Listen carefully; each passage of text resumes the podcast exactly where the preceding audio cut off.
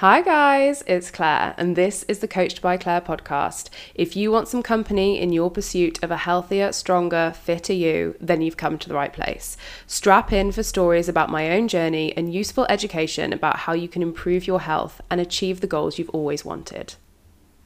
Hi, guys, welcome to episode 22. Now, this is a special week of episodes because I'm going to be dropping a short episode every day for everyone that is doing my free five day challenge.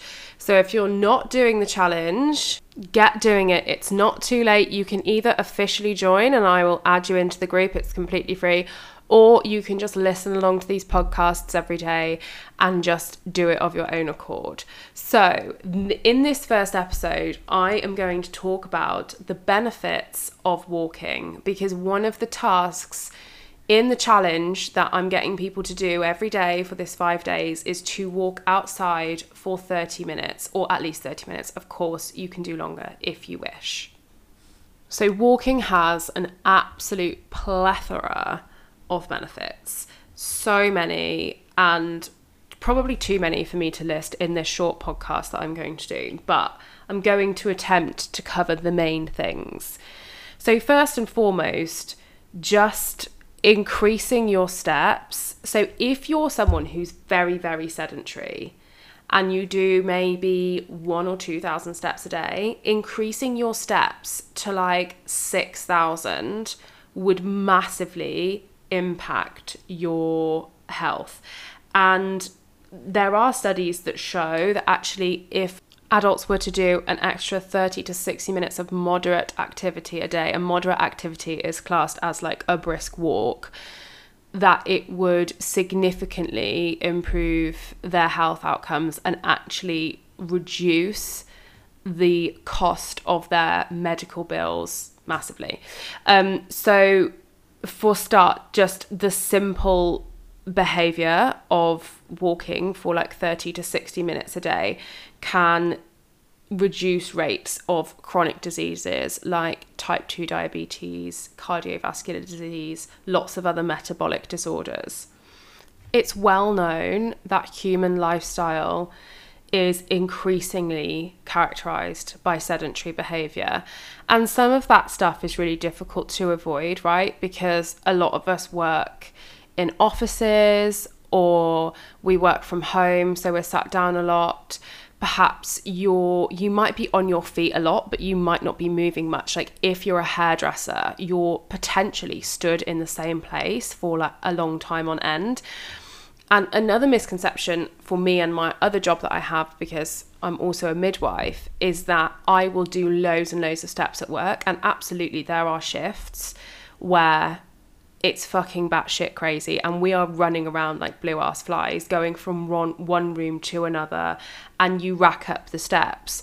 But equally, when I'm working on labour ward and I'm caring for a woman, and maybe she's having a water birth, and perhaps her labor is you know a typical like first time labor and it's not that quick. And i'm sat next to the bath looking after her caring for her supporting her listening to her baby's heartbeat.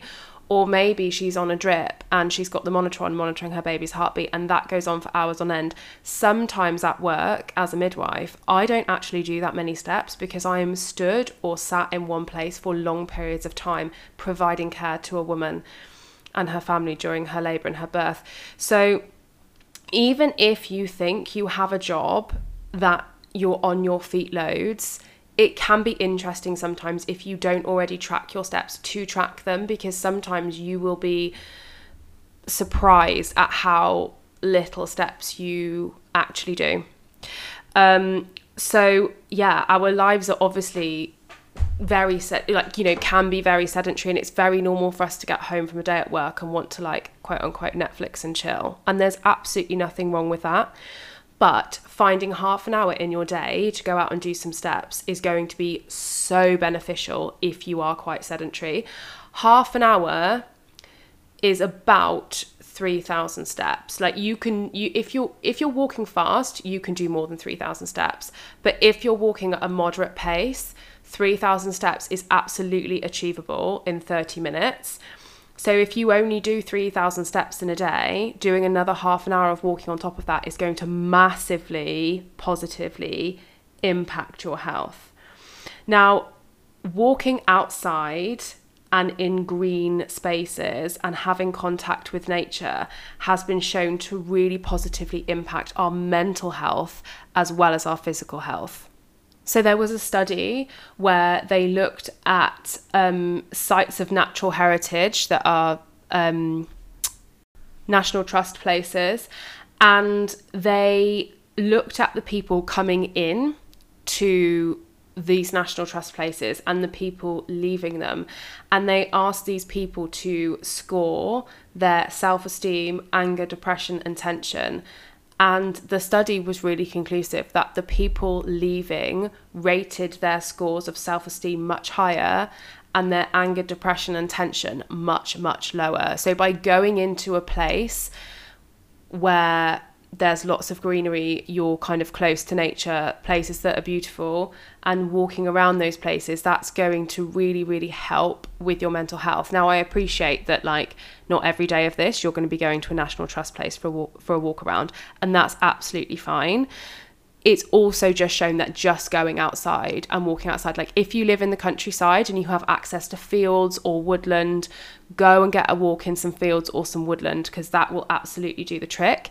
If you live in a more urban area and you have to do street walking, it is also shown to improve your mental health massively, reduce stress, improve your mood, replenish your mental f- fatigue help with your coping resources that you have. So, your own toolkit that you have within you that helps you cope with stresses day to day is actually replenished and improved from going out and getting steps in. And another little side note for those people that live in urban areas if you walk with a friend, your feeling of revitalization is massively improved more than just walking alone. So, this is a great opportunity for you guys to get out there, get walking, and drag a friend along. If you know someone else who is doing this challenge as well, do it with them, do it together. If you don't, just rope your friends in, rope your partner in, rope your kids in. Get outside, get some fresh air in your lungs. Hopefully, get some sunshine on your face, although this weather hasn't been the best recently. Also, just side note and disclaimer please wear SPF if you're going outside. I feel like I have to say that. Um, but even if it's raining, I want you to go outside. I want you to get the steps, embrace the rain, get soaked in the rain, change your perspective and your attitude, and think about how lucky you are that you have the means and the basic health to be able to go outside and get those steps in the first place, defi- despite the fact that you're going to get fucking soaked.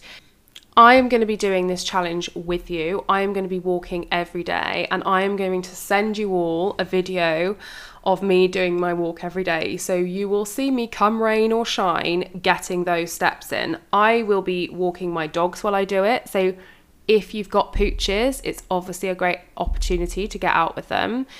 But you won't be doing this alone. I am going to be doing this with you. You may well if you're an early bird, have listened to this episode before you get the video from me. So if you're part of the challenge and you've not yet had the video evidence from me that I've done my walk, hang fire because she is on her way.